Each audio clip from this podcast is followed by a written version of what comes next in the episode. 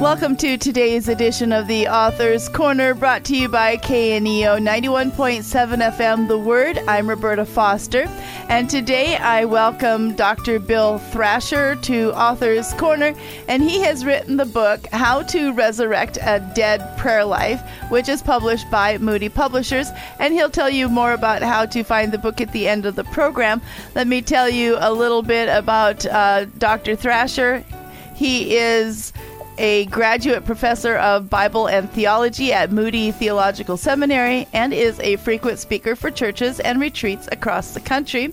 He has written a number of books, and his ministry interests include campus discipleship, singles ministry, and evangelism. And thank you so much for being with us today, Bill. I'm delighted to be with you. Thank you very much. Well, on the back of your book and in the materials that were sent to me, you have this statement How to resurrect a dead prayer life takes us from death and drudgery to joy filled hope and intimacy with God. And prayer is a battle, and it's sometimes very hard to get into the mode of wanting to pray. Uh, why is it so hard for us as people to do that? Well, I think obviously there's spiritual opposition to yes. it because obviously prayer is the way God accomplishes something. When God wants to do something, He puts a prayer burden on somebody's mm-hmm. heart, and that person prays, and that's what sets the work of God in motion. So He expects it to be a battle. But I think sometimes we forget the divine enablement in it, and that's what I've tried to underscore in this book. That it's not just a human experience. Um, just as God says to walk by the Spirit, to be filled with the Spirit, he also says to pray in the Spirit. Mm-hmm. And I've tried to outline various ways of what that means and how we can appropriate that in our prayer life. First of all, you talk about a dead prayer life. So, how do we go about identifying if our prayer life is dead? And uh, certainly that title is not in any way speaking down at anybody. I'm really talking about, was talking about my own experience after uh, discovering uh, Christ as my Savior and uh, even uh, years later, really discovering the enablement of God's Spirit and learning to pray and building the discipline of prayer in my life.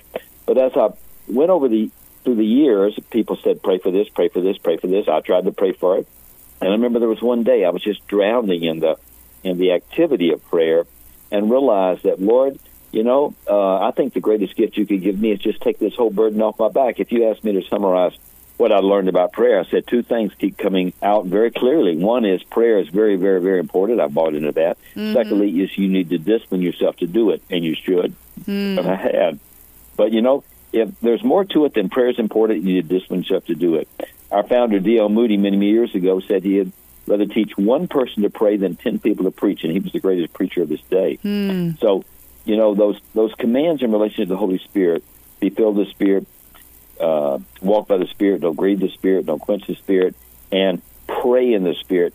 That put me in an adventure. Lord, would you show me how to appropriate the Holy Spirit in regard to motivating, guiding, and empowering my prayer life? So, really, you know your prayer life has died, like me, when you're praying and you're not really expecting anything to happen. If you're praying and not expecting anything to happen, sooner or later you'll ask yourself the question, why pray? Hmm. Well, how do we learn to get beyond just the requirement of prayer and get to the desire to pray?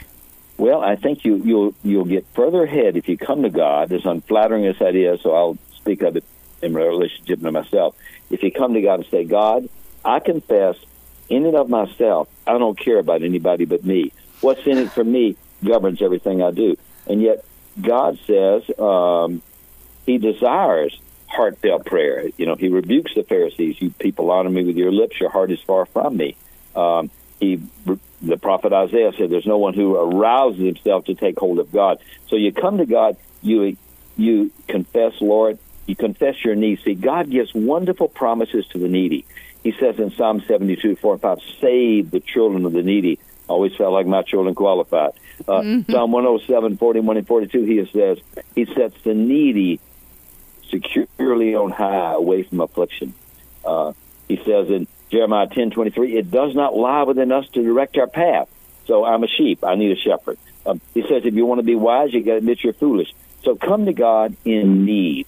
Come to God in need and uh, open your life up and let His Spirit begin to help you see a need, feel a need, live with that. But then also with God, I have to admit my helplessness to do anything about it. I can't change my own life, much less anybody else's Mm-hmm. life. But you cry out to God with the fervency that God is producing in you as you see this need, as you feel this need, and you get out of the way. Don't scheme, uh, and you cry to God with that fervency, and God will work. That's the beginning or whatever of um, experiencing the motivation of the Holy Spirit. And uh, Bill, how important is humility when we um, get to the place of prayer? Well, you know, there's a little little verse in, in the prophet Zephaniah, that uh, short-minded prophet, and he it says in Zephaniah two verse four to seek humility.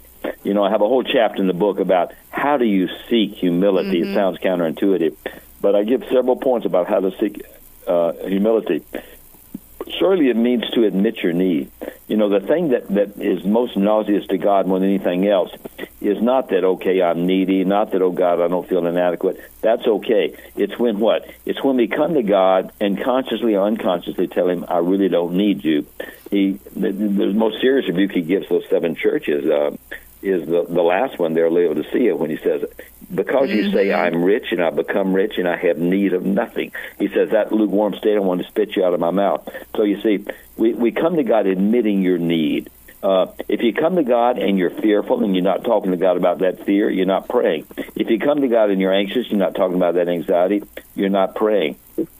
If you come to God and you're struggling with, with, with anger and hurt in your life and you're not crying out to God to put his healing touch upon that hurt, you know, you're, you're not praying. So that's a good part to start with your need. C.S. Lewis says the prayer that precedes all prayer is this let it be the real I who speak, let it be the real thou I speak to. Hmm. So come to God admitting your need. I have some other points there too in that chapter four of the book that talks about how to seek humility. Amen.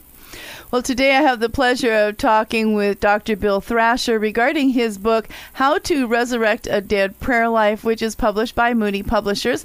And you're listening to Author's Corner, and I'm Roberta Foster. Um, what about scriptures that can encourage one in trusting God to restore them to the place of His full blessing and enjoy that time of fellowship and prayer with Him?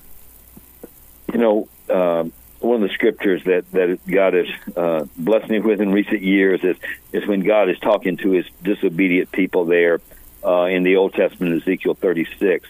And uh, he, they have, it says, You've profaned my name. Uh, he's brought them out of the land. The land was the place of blessing, the place that they were experiencing the promises of God. He says, You're out of the land. And he says, For his name's sake, for his glory, really I'm paraphrasing from Ezekiel 36, verse 20 and following. For my name's sake, I'm going to act for my name's sake. I'm going to bring you back into the land. I'm going to restore you, whatever. See, God wants to restore you for the glory of His name to His full blessing. Um, and so believe God for that. You know, uh, these are the questions that I found helpful that I've asked myself and I've asked many, many other people too. Is there one area if you fully obeyed, it would bring down all barriers and bring you into the full blessing of God? Mm. Uh, another question: Is there anything God told you, just has told you to stop doing? Is there anything God has told you to start doing? And then, is there any reason not to do what God has said? So, um, uh, anything between you and God, the great cry of the Welsh revival, um, when Evan Roberts gave that challenge that produced ultimately a revival that shook the world. He, he basically gave them four challenges to confess and forsake any known sin, um, to confess and forsake any doubtful habit, to determine to obey the first promptings of the Spirit in your private moments, and to and also to acknowledge Christ in your public moments. So mm. God wants to restore you. He delights to restore you. He delights to mm-hmm. forgive you. He wants to bring you. God is even dreaming up what He wants to do for His disobedient people. As you hmm. as you read Psalm 81, uh, they didn't listen to Him, and oh, that you would listen to me. He wants to feed you with the finest of the wheat. So God wants to restore you. God is the most reconcilable person you'll ever be in relationship with. It's He who says, "Draw near to me, and I'll draw near to you." He's talking to people whom He's called you spiritual adulterers. You you make yourself a friend of the world, become an enemy of God. But He holds out His arms like the father of the prodigal son and says, "What? Draw near to me, and I will draw near to you. Mm. Well, Bill, we recognize that Christians find themselves in despair at times. Uh, overcome by temptation at other times. And so when we find ourselves in these places, how can our prayer life transform our um, emotional being? Well, that's a, that's a great question, you know, and I think really um, your temptations, uh, you know, temptation is an attempt to, um, a deceitful attempt or a deceitful invitation to draw you away uh, to meet a legitimate need in an unrighteous way the uh, and so God says, I want you to uh, take your temptations and always let your temptations draw you into what conversation with mm-hmm. Him. Um, you know, one of the um, uh, most thrilling principles that God has, has shown me, and it's something I use every day, and I've had the privilege of sharing with thousands of people. It's just simply this: um, to take your temptations and not only turn them into conversations with God, but it's like this dear godly man on the West Coast. He was leading people to Christ from a lot of different hard backgrounds. Here's what he told him. He says, Now that you've come to Christ from these hard backgrounds, you're going to be tempted to go back to some of those wrong choices. Mm-hmm. But here's what I want you to do I want you to seek God. I want you to ask Him to give you a prayer burden, a prayer request, that every time you're tempted to go back to that same wrong choice, I want you to take it as a prompting to pray mm-hmm. this prayer request that God's given you. And let it be a prayer that will damage Satan's kingdom as God answered it he talked about how amazingly that helped people, and you know that has helped me too mm. every day. Um, it's it's simple as you know the idea you use the temptation to do something wrong to become the motivation to do the godly thing.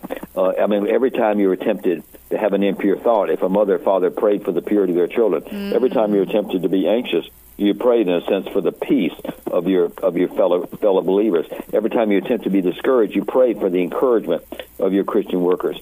So, you know, it's that simple. Like if you and I devise prayer, sometimes we'd we'd like to pray from our pride, like Lord, I've got it together, now whip everybody else into shape. but God says, no, I want you to what pray from your weakness. Take yeah. your temptations, and they can become the great strength and power of your prayer life. What a beautiful way to end our time of conversation. So, um, Bill, tell our listeners how they can find out more about your book, How to Resurrect a Dead Prayer Life. Well, certainly you can go to Moody Publishers. You can also go to my own website, www.victoriouspraying.com. Click on books, and it will all, list all the books, including this book, and it will give you a link, an Amazon link, or a Moody Publishers link of where you can order the book. So uh, I pray you can. I pray for the readers of the book every day, and I pray that God would greatly bless you as you read it. And so, one more time, the book today is How to Resurrect a Dead Prayer Life, written by Bill Thrasher. And we certainly thank Moody Publishers for sending us a copy of the book to talk about. And thank you so much for being with us today, uh, Bill Thrasher.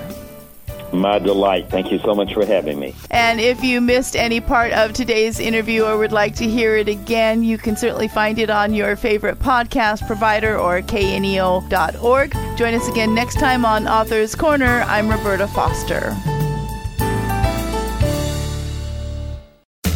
World is in chaos. You're here for a purpose. What does the Bible have to say about it all? I'm Mark Taylor, host of Crosspoint podcast and radio show, and I'd like to invite you to join me each week as I navigate the complexities of faith, culture, and personal growth. Each week, I interview a different guest who is making an impact on the culture of for God's kingdom. Whether you're seeking spiritual guidance, true information, or a fresh perspective, this podcast equips you to discern truth in today's chaotic world. When Christianity intersects with everyday life, that's where you'll find Crosspoint, sometimes discussing the issues that some churches don't want to talk about. Look up Crosspoint with Mark Taylor wherever you get your podcast produced by KNEO Radio and the Sky High Podcast Network.